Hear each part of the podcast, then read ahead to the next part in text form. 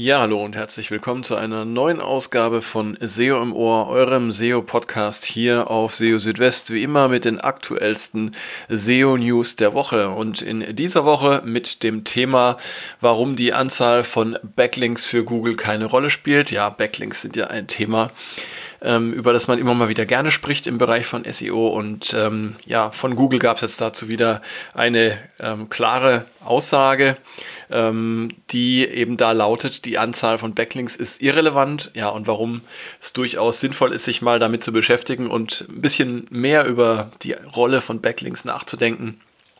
Ähm, ja, das erfahrt ihr in dieser Ausgabe von SEO im Ohr. Außerdem haben wir auch noch weitere spannende Themen dabei in dieser Woche. Und zwar, ähm, wie man auch für Seiten mit wenig Inhalt gute Rankings erzielen kann. Dann auch Titel, die länger sind als im Snippet darstellbar, können sinnvoll sein aus SEO-Sicht.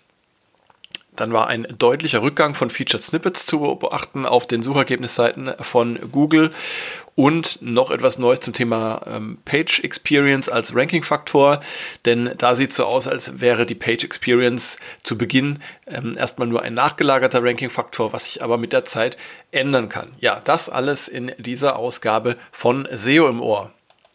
Und fangen wir gleich mal an mit der Titelmeldung. Und zwar geht es um die Rolle von Backlinks für die Suchmaschinenoptimierung. Mal wieder müssen wir sagen, denn über Backlinks sprechen wir ja relativ oft. Und ähm, ja, in dieser Woche gab es von äh, John Müller eine Aussage, die ich ja ähm, interessant äh, finde und deshalb auch darüber geschrieben habe. Und zwar hat er ganz klar gesagt, dass die Anzahl von Backlinks für Google komplett irrelevant ist. Also ähm, man kann damit sagen, ähm, die, die bloße Anzahl von Backlinks, die eine Website oder eine Domain äh, verzeichnen kann, spielt zunächst einmal überhaupt gar keine Rolle. Ähm, da hat John Müller auch ein ziemlich ähm, plakatives Beispiel gebracht. Also es könne durchaus Millionen äh, von, von Links geben, ähm, die auf eine Website zeigen und Google könne sie einfach ignorieren.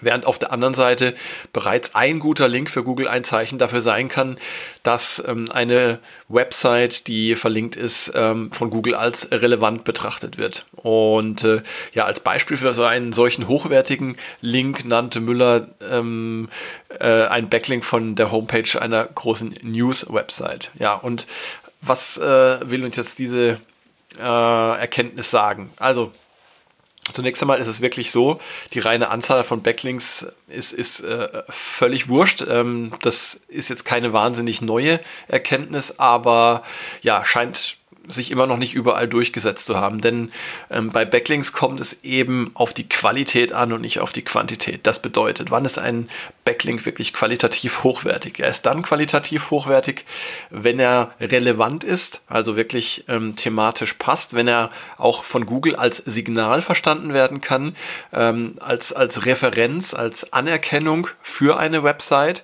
und wenn klar ist und erkennbar ist, dass dieser äh, Backlink eben auch ja, äh, auf natürliche Weise entstanden ist und auf äh, natürliche Weise gesetzt wurde. Jetzt kann man sich natürlich fragen, wie kann Google das erkennen? Und da wird es jetzt spannend, denn äh, wie das jetzt genau funktioniert, das weiß sicherlich nur Google selbst.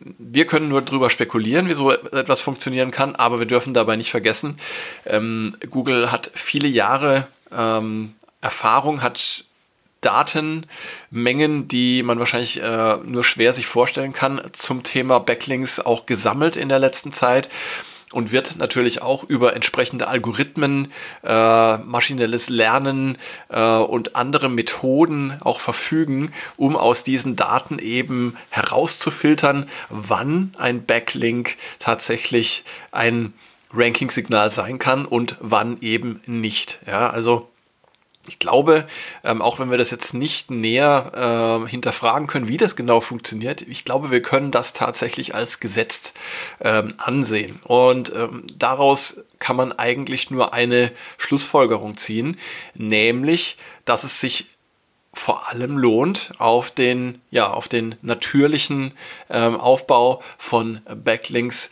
zu setzen. Und das wiederum ähm, hat zur Folge, dass alles getan werden muss, um eben diesen natürlichen Aufbau von Backlinks zu fördern. Was kann man dazu unternehmen? Man muss versuchen, mit den ähm, Inhalten auf einer Website, mit der Qualität der Inhalte zu überzeugen, sodass ähm, Nutzerinnen und Nutzer auch gewillt sind ähm, und auch äh, ja, von sich aus ähm, gerne dazu bereit sind, Backlinks zu setzen, einfach weil sie eine Empfehlung für eine Website aussprechen möchten. Und ähm, das klingt jetzt ziemlich banal, aber ähm, ist letztendlich der einzige Weg, wie man, naja, zuverlässig auf ähm, eine zu einem ähm, hochwertigen Backlink-Portfolio kommen kann.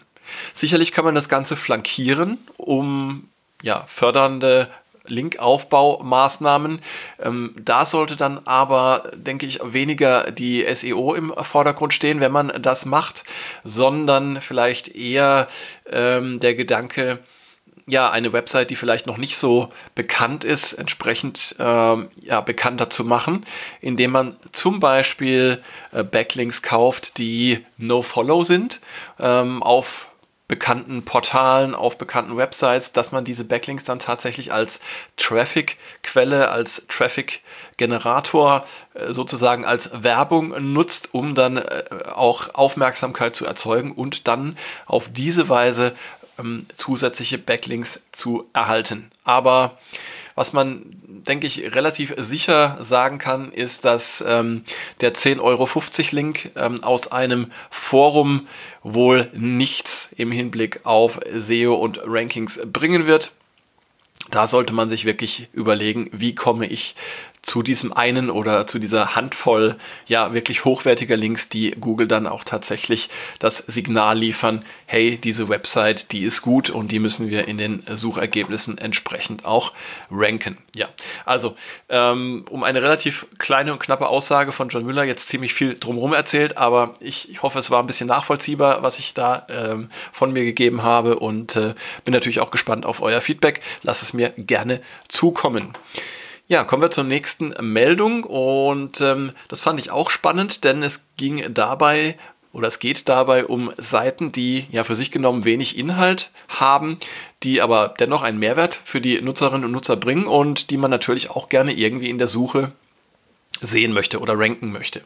Ähm, ein Beispiel dafür sind Online-Tools. Stellt euch vor, ein Taschenrechner, ähm, also eine Webseite mit einem Taschenrechner, da habt ihr einen wissenschaftlichen Taschenrechner, mit dem könnt ihr, könnt ihr tolle Funktionen äh, auch äh, ausführen und ähm, diese Website, die äh, oder dieser Taschenrechner, der ist so gut, der hätte es eigentlich verdient, auch vorne in den Google Rankings zu erscheinen. Aber da haben wir ein kleines Problem, denn ähm, damit Google äh, das ranken kann, äh, muss Google auch erstmal erkennen, was das für ein toller Taschenrechner ist. Und der Taschenrechner an sich bringt da erstmal recht wenig, denn äh, ja, Google wird nicht in der Lage sein, äh, dieses Tool so äh, als Tool zu verstehen und zu benutzen. Für Google ist so ein Taschenrechner wahrscheinlich nur eine Ansammlung von äh, Ziffern, Symbolen und ähm, ein paar Zeichen. Und äh, schwierig, so etwas dann tatsächlich in, in die äh, Suchergebnisse von Google zu bringen. Und genau um einen solchen Fall ging es auch in, den Google Search Central SEO Office Hours vom 19. Februar. Ähm, da hatte nämlich ein Nutzer gefragt, wie man es denn äh, schaffen könnte, genau solche Seiten, zum Beispiel mit Online-Tools, in die Suchergebnisse von Google zu bringen. Und da gab John Müller ein paar Tipps, ähm, was man da unternehmen kann. Ähm, sind jetzt keine großen Überraschungen dabei, aber dennoch äh, soll es erwähnt werden. Ähm, er hat nämlich gesagt, um solche Seiten zu verstehen, soll man zum Beispiel auf, aus, auf einen aussagekräftigen Titel achten, sowie auch auf passende Überschriften. Und auch das Hinzufügen eines informativen Textes kann an der Stelle hilfreich sein. Was auch ähm, nützlich sein kann, ist ähm, zum Beispiel das Schreiben von Blogbeiträgen, die dann auf die betreffende Seite verlinken. Denn äh, solche Blogbeiträge liefern Google dann auch Kontext, zusätzlichen Kontext, um äh, zu verstehen, worum es auf der jeweiligen Seite geht. Er hat aber auch gesagt, dass äh, eben Google nicht mit Online-Tools interagiert, ähm, auch wenn ihr zum Beispiel eine Karte habt, eine, eine, Landkarte auf einer Webseite, wo man dann erst nach einem Klick ähm, tolle Informationen ange angezeigt bekommt, dann bleibt es Google verborgen und in einem solchen Fall äh, kann man sich dann überlegen, ob man zusätzlich zur Karte dann noch die Informationen ähm, unterhalb der Karte in Form einer Liste zum Beispiel ähm, anzeigt. Aber eins wird daraus klar, also Suchmaschinen wie Google sind nach wie vor auf Unterstützung angewiesen, wenn es eben um äh, das Erkennen von Inhalten auf Webseiten geht. Ähm, und es gibt aber geeignete Mittel, ähm, und das ist jetzt auch gar nichts äh, äh, grundlegend Neues. Es gibt äh, geeignete Mittel, die man einsetzen kann, um Google da ein bisschen Unterstützung auch zu liefern. Ähm, ebenfalls spannend äh, fand ich das, äh, worauf ich jetzt äh, eingehe und worauf ich auch in dieser Woche gestoßen bin. Und zwar können Titel, ähm, die länger sind als im äh, Suchergebnis-Snippet, äh, anzeigbar von Google. Auch solche Titel können sinnvoll sein. Ja, also es gibt ja eine Zeichenobergrenze, ähm, also maximale Anzahl von Zeichen, die in einem Snippet erscheinen können. Das ist jetzt keine feste Grenze, sondern die variiert so, ja, man kann sagen, zwischen 55, 58 Zeichen Untergrenze und maximal 65 bis 70 Zeichen Obergrenze, je nachdem, welche Zeichen da verwendet werden, schmalere oder breitere Zeichen und auch je nachdem, ob man sich in der mobilen oder in der Desktop-Suche befindet.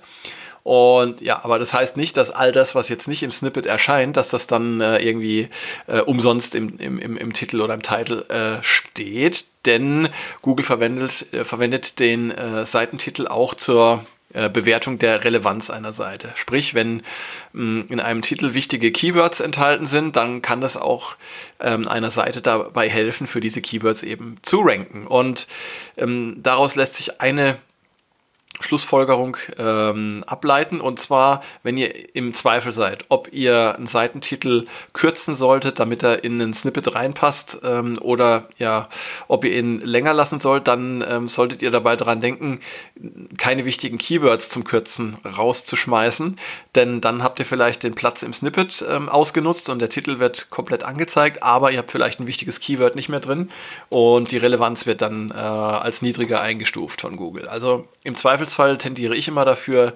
äh, Titel lieber ein bisschen länger zu äh, gestalten, die wichtigen Teile des, des Titels vorne, damit sie auch im äh, Snippet erscheinen können. Ähm, aber auf jeden Fall darauf zu achten, dass die wichtigen Keywords enthalten sind.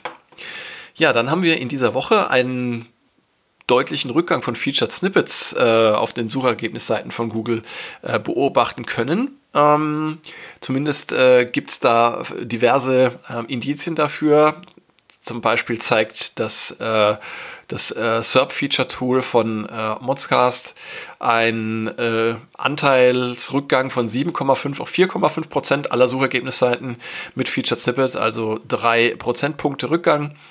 Ähm, bei Rank Ranger ist der Rückgang ein bisschen äh, schwächer ausgeprägt. Da sind es äh, von 9,6 auf 8,3, also 1,3 Prozentpunkte.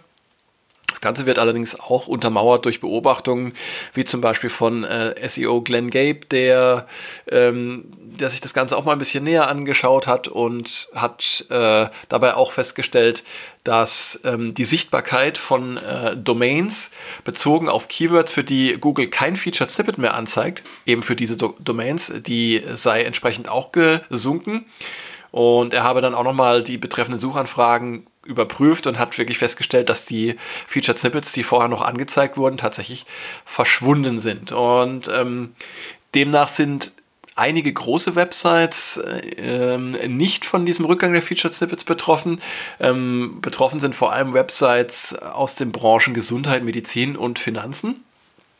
Es gibt aber sogar auch Websites, die Zugewinne bei Featured Snippets verzeichnen konnten.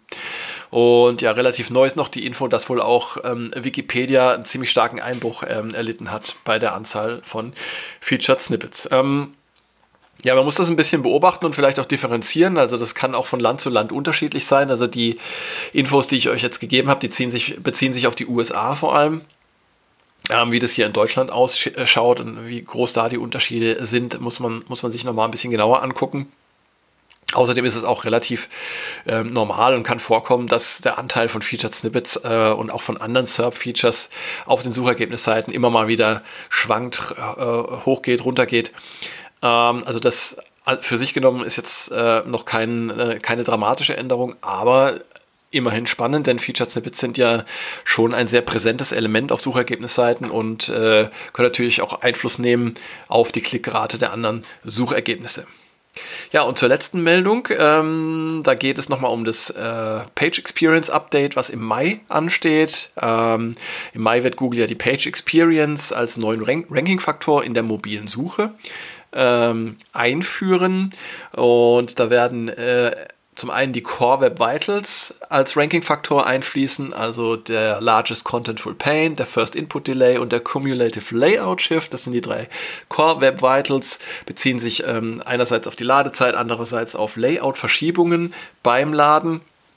Und dann kommen auch noch Dinge hinzu, die ja bisher auch schon in die Rankings eingeflossen sind, nämlich Mobilfreundlichkeit, HTTPS, äh, Safe Browsing und ähm, die Verwendung bzw. die Nichtverwendung von störenden Interstitials. Ja, das wird dann eben im Mai im Page Experience Update dann als Ganzes, als Faktor in äh, die mobilen Rankings einfließen.